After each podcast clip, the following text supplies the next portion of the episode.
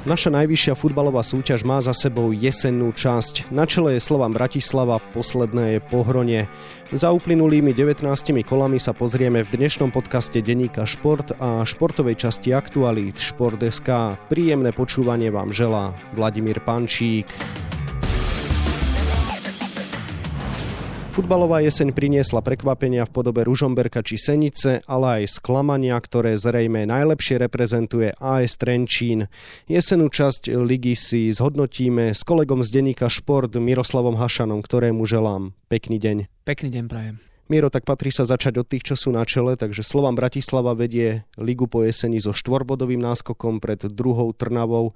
Je to pekný výsledok aj v kontexte toho, že Belasi účinkovali na medzinárodnej scéne počas celej jesene? Slovan je prvý, potvrdil rolu favorita, ale skôr je zaujímavé, že Trnava je tak blízko, pretože je za ním len o 4 body, ale 3 body vlastne získal Slovan zásluhou kontumácie toho kontroverzného zápasu, takže ten rozdiel medzi prvým a druhým miestom sa výrazne zmenšil v porovnaní s minulými sezónami a Trnava dokáže vyťažiť bodovo zo zápasov podobne ako Slovan.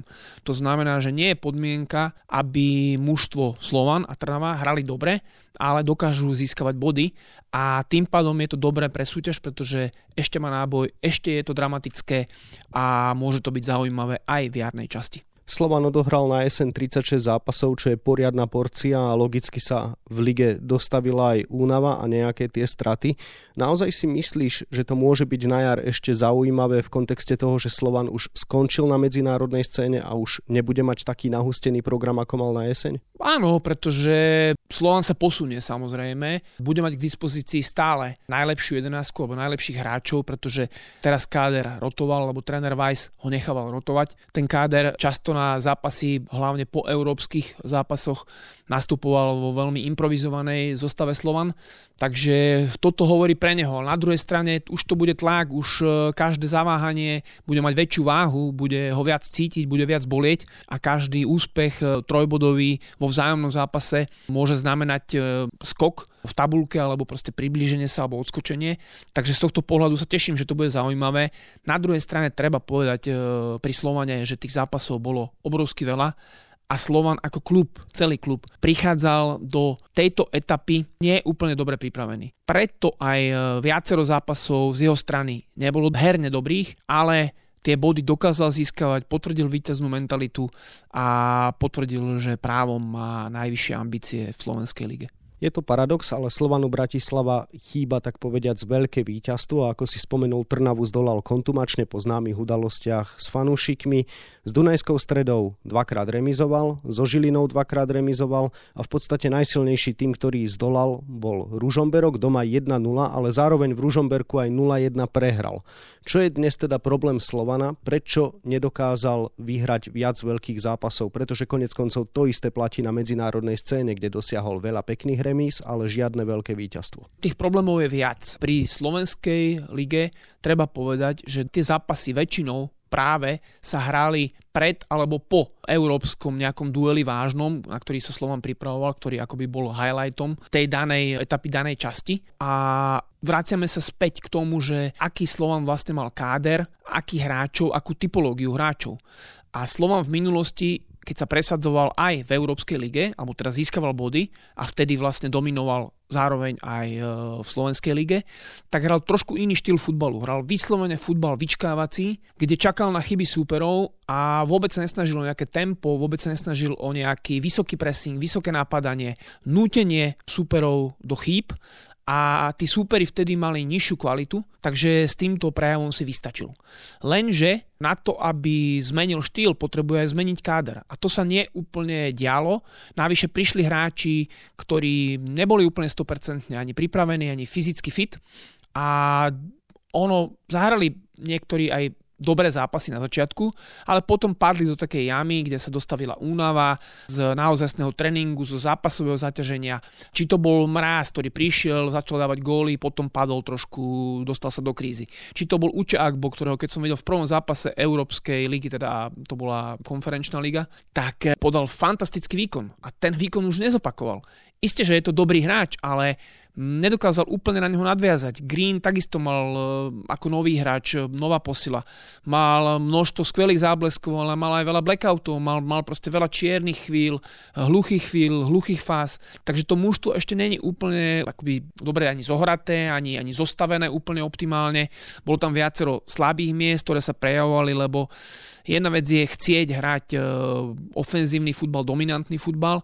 Druhá vec je mať na to dostatočne dobrú typológiu hráčov, pretože ak chcete viesť postupný útok konštruktívnym spôsobom, už od brankára sa to začína, ktorý musí veľmi dobre hrať nohami. Stopery musia byť silní v prihrávkach, nebáť sa hrať 40-50 metrové kolmé prihrávky po zemi. Na to musí byť samozrejme súhra, musí tam byť pohyb stredových hráčov, ofenzívnych hráčov. Kraje sú veľmi dôležité.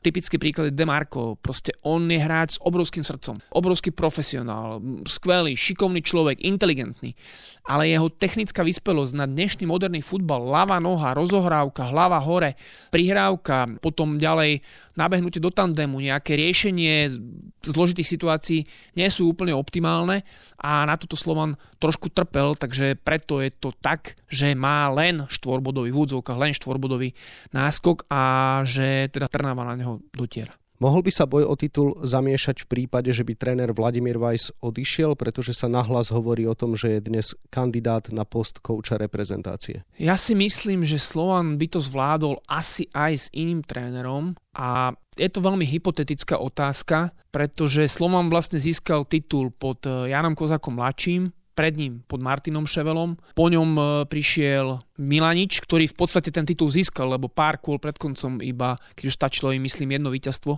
pár kôl pred koncom bol odvolaný, čiže Vladimír Weiss ako tréner aj povedal, že on necíti sa byť majstrom, že jemu ten titul akoby nepatrí, aj keď on sedel na lavičke, keď sa Slovan stal majstrom. A teraz pod ním Slovan znova je prvý a ako sme už aj spomínali, naznačili, že v tej jarnej časti pravdepodobne by to z jeho strany malo byť lepšie. Takže myslím si, že aj e, pod iným trénerom by sa to mohlo podariť, ale je to hypotetické, pretože každý tréner má svoje nejaké predstavy, preferuje trošku iných hráčov a trošku iný štýl futbalu a to chvíľu trvá, kým si to sadne, kým si zvyknú tréner s hráčmi, hráči sami na seba, nejaké automatizmy si vytvoria. Takže každopádne by sa to ale zamotalo určite tá situácia. Ďalšie dve medailové priečky na teraz držia týmy Trnavy a Ružomberka, ktoré nemajú také veľké ekonomické možnosti, ako dajme tomu Dunajská streda, ale zaostáva aj veľmi talentovaná mladá Žilina. Takže čo povedať k týmto týmom, čím si zaslúžili tieto pohárové pozície a akým spôsobom sa k ním dopracovali? Trnava to postavila na také tímovosti, na, na partii, dobrom akoby team spirite a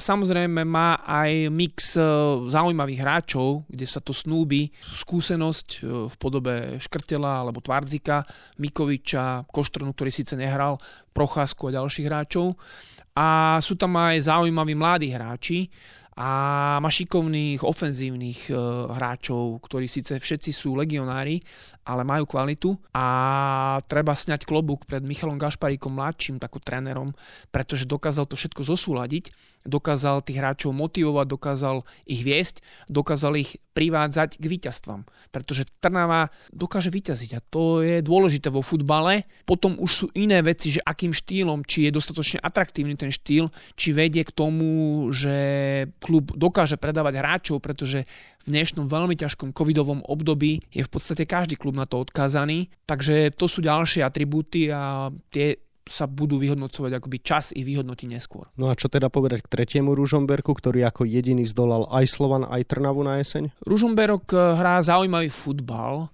v zmysle, že dokáže veľmi dobre brániť. Na začiatku to úplne nefungovalo, trošku ale akoby zafungoval faktor náhody, náhodného šťastia v zmysle, že nedostávali góly. Samozrejme majú dobrého brankára, veľmi dobrú obranu a postupom času prišlo sebavedomie, hráči boli sebavedomejší, lepšie sa zohrali, začalo to viac fungovať, získavali body, upriadli zaujímavú šnúru, vedia hrať, e, síce viac menej hrajú zozadu z bloku, organizovane, dostávajú málo golov, podobne ako Trnava, a trošku iným štýlom hrá Ružomberok a snažia sa hrať prvú alebo druhú prihrávku kolmu hore a potom supera prekonať. Tiež je to štýl, ktorý nie vždy úplne je krásny, ale zatiaľ to funguje je to taká eufória. Uvidíme, keď sa Ružomberok dostane trošku do nejakých problémov, vypadnú mu nejakí hráči kľúčoví na dlhšie obdobie. Pre zranenia, čo samozrejme nikomu neželáme, ale to futbal prináša. Príde nejaká séria jedného, dvoch, troch zlých výsledkov zaváhaní, ako sa potom vysporiadajú s tlakom, vyrovnajú. A potom sa ukáže naozaj na pravá sila Ružomberka, pretože tá situácia je podobná, ako bola za trénerov Haspru a Saparu, ktorí veľmi zle začali, teraz Ružomberok nie, a potom prišla séria, hrali fantasticky, dostali sa do pohárovej Európy a ďalšia sezóna už bola problém. Takže občas tomu treba nechať čas, ale na druhej strane treba Ružomberok pochváliť, lebo naozaj je pozitívnym, príjemným prekvapením. A dostal za svoj chrbát Dunajskú stredu, ktorá je štvrtá, Žilinu, ktorá je piata. To sú ale asi týmy, ktoré majú potenciál na to, aby či už Trnavu, ale aj teda Ružomberok poriadne ponáhaňali. Najmä Dunajská streda, pretože Dunajská streda je ekonomicky veľmi stabilizovaný klub, silný klub, ale tým, že veľa sa venujú transferovej politike, tak e, im chýba stabilita. A menia trénerov trošku to občas vyzerá, ako keby ani sami nevedeli, čo vlastne chcú. Pretože chcú hrať atraktívne, chcú hrať o majstra, neustále menia hráčov, chcú to hrať s mladými hráčmi, No ale ten trh súčasný neposkytuje také možnosti a zase oni nemajú toľko prostriedkov a možností, aby si mohli kúpiť akéhokoľvek hráča. Takže je to také nedokvasené, by som povedal ale samozrejme potenciál v Dunajskej strede je obrovský, už to dokázali v minulosti neraz. Predtým hrali naozaj krásny futbal, úplne najkrajší hrali za hýbalu trenera, ale aj pod štvorkom to bolo veľmi fajn, len to bolo príliš také na riziko. No a teraz sa menil e, tréner Nemet, e, teraz je tam tréner Joao Janeiro, ktorý prišiel z Portugalska s vizitkou, že teda bude hrať ofenzívny futbal a hrá totálne defenzívny futbal a na druhej strane mužstvo pod ním neprehralo a takisto má výsledky. Takže Dunajská streda sa podľa mňa musí ešte nájsť, ale istotne pôjde hore, istotne bude sa tlačiť hore, bude tlačiť na Ružomberok a pravdepodobne alebo možno, že sa teda približí aj k špičke. Žilina je trošku iný prípad. A teda rozoberaj, že Emeška? Žilina samozrejme má veľmi mladých hráčov. Dobre prišiel Janošík ako skúsenejší, ale neujal sa úplne pozície lídra. Paur strašne veľa chýba pre zranenia, mal COVID, e, je to taká špecifická doba, takže tí skúsení hráči Žiline chýbajú.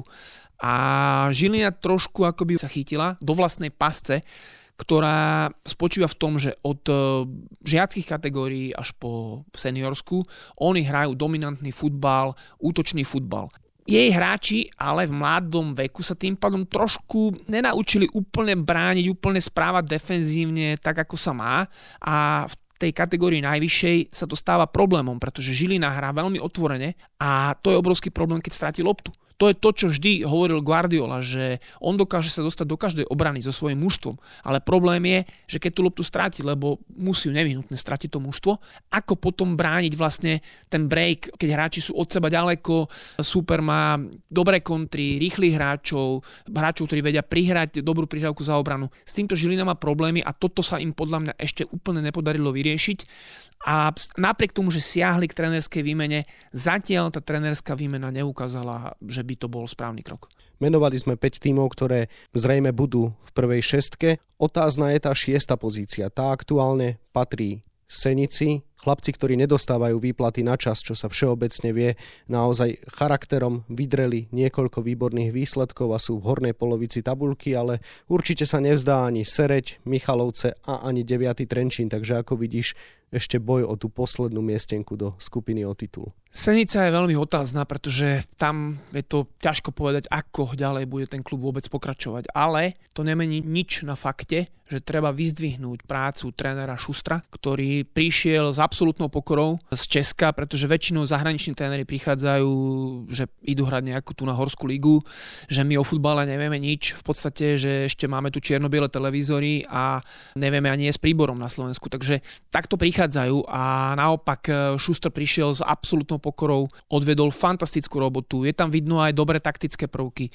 výborne pracuje s tým mužstvom, pretože po mentálnej stránke, pretože napriek tomu, že peniaze sú problematické alebo veľmi problematické, dokáže to mužstvo pripraviť a to mužstvo dokáže bojovať a charakterom tie zápasy vyhrávať, ale podľa mňa to na prvú šestku stačiť pravdepodobne nebude, ak sa výrazne nezlepší finančná situácia, nevstúpi nový subjekt, ktorý bude poskytovať stabilitu a tým pádom by sa to mohlo zmeniť. Ale Senica aj káder kvalitou hráčov z týchto ašpirantov má najslabší. No a zaujímavé je, že Sereď, tiež vedená trénerom Jarabkom, ukazuje veľmi dobré veci a je blízko k tomu, aby bola v šestke. Naopak, tie ďalšie mužstva, Michalovce hrajú taký majú výborných hráčov ofenzívnych. Problémy majú v defenzíve, v obsadení defenzívnych pozícií. A trošku predsa len mužstvo sa stavia od brankára a od obrancov a preto si myslím, že Michalovce napokon sa tam nedostanú. Úplne presne neviem, ako je to so Žrebom, ale viem, že hrajú Žiline. Žilina bude musieť ten zápas vyhrať, takže možno tie tri body im budú chýbať. Bude to zamotané. Ja predpokladám, že napokon do tej šestky sa dostane Sereď. No a pozrime sa aj na boj o záchranu, aby sme si to pekne prešli. Aktuálne je posledné pohronie, ktoré už aj výrazne stráca za dvojicou Zlaté Moravce Liptovský Mikuláš. Myslíš si, že Žiarčania po dvoch rokoch záchranárskeho trpnutia už to nedotiahnu do úspešného konca? Predpokladám, že Pohrone bude minimálne v tej poslednej dvojici, to znamená, že buď skončí na poslednom mieste alebo na predposlednom, ktoré znamená baráž s druholigistom z druhého miesta. Čiže Pohronie má problémy finančné a je tam taký rozpor, pretože sú tam majiteľia slovenskí, teraz jeden najsilnejší z nich odišiel, teraz by sa nejako mal vrácať, medzi tým tam prišli zahraniční investori, dva subjekty, tie peniaze dávali alebo nedávali, skôr nedávali, hráči odtiaľ odchádzali, predávali sa, káder není úplne stabilizovaný, dobre nájdeme nejakú základnú jedenáctku, možno 8-9 hráčov, ktorí sú veľmi dobrí na slovenské pomery, alebo teda dobrí, ktorí by tú ligu pravdepodobne udržali, ale konkurencia v kádri potom to sú mladí, neskúsení hráči, ktorí nemajú takmer žiadne ligové štarty, prípadne zahraniční hráči, ktorí možno necítia to až tak úplne, tú zodpovednosť, čiže pohrone mi príde ako takmer už vybavené. Samozrejme môžem sa míliť a môže to byť tak, že chytia sériu a bez problémov sa zachránia, ale zatiaľ mi to tak nepripadá.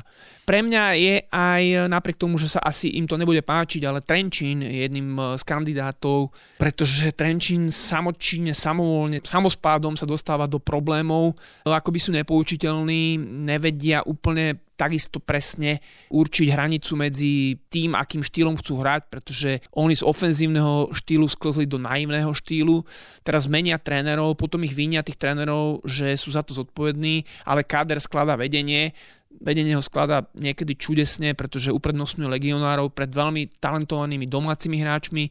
To tí tréneri potom korigujú, celé je to tam také rozporúplné Trenčín momentálne sa mi nepáči, ako funguje, ale samozrejme nevidím úplne do, do kuchyne, takže nemám absolútne nejaké interné informácie presné, ale to bude určite problém. Vion doplatil na to, že podľa mňa tiež uveril eh, akoby trošku výnimke. My v slovenskom futbale, ja to stále hovorím, radi robíme z výnimky pravidlo a oni tým, že mali výnimočnú minulú sezónu, uverili, že to tak pôjde ľahko.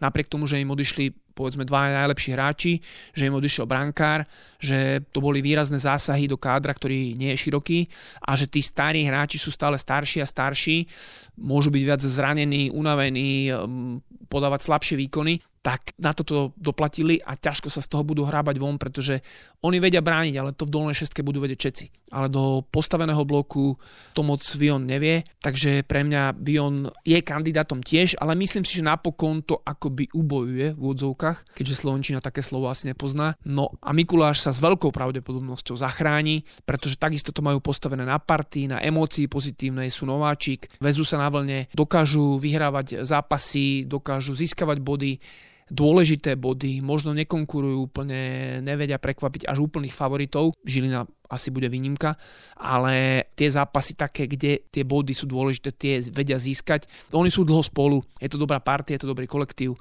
Majú Bartoša, ktorý dokáže byť lídrom futbalovým, veľmi šikovný futbalista a myslím si, že Mikuláš sa zachráni. Marek Petruš tu dokáže dokopy ako tréner. Toto proste Mikuláštenia vedia, preto som presvedčený, že sa zachránia. No a my tvoje názory samozrejme po sezóne skonfrontujeme. Toľko kolega z denníka Šport Miroslav Hašan. Miro, ďakujem ti ešte za rozhovor a želám pekný deň. Pekný deň ešte. V futbalovej lige sa budeme aj počas zimnej prestávky ďalej venovať na webe Športdeska a takisto v denníku Šport. V jeho dnešnom vydaní nájdete aj tieto témy.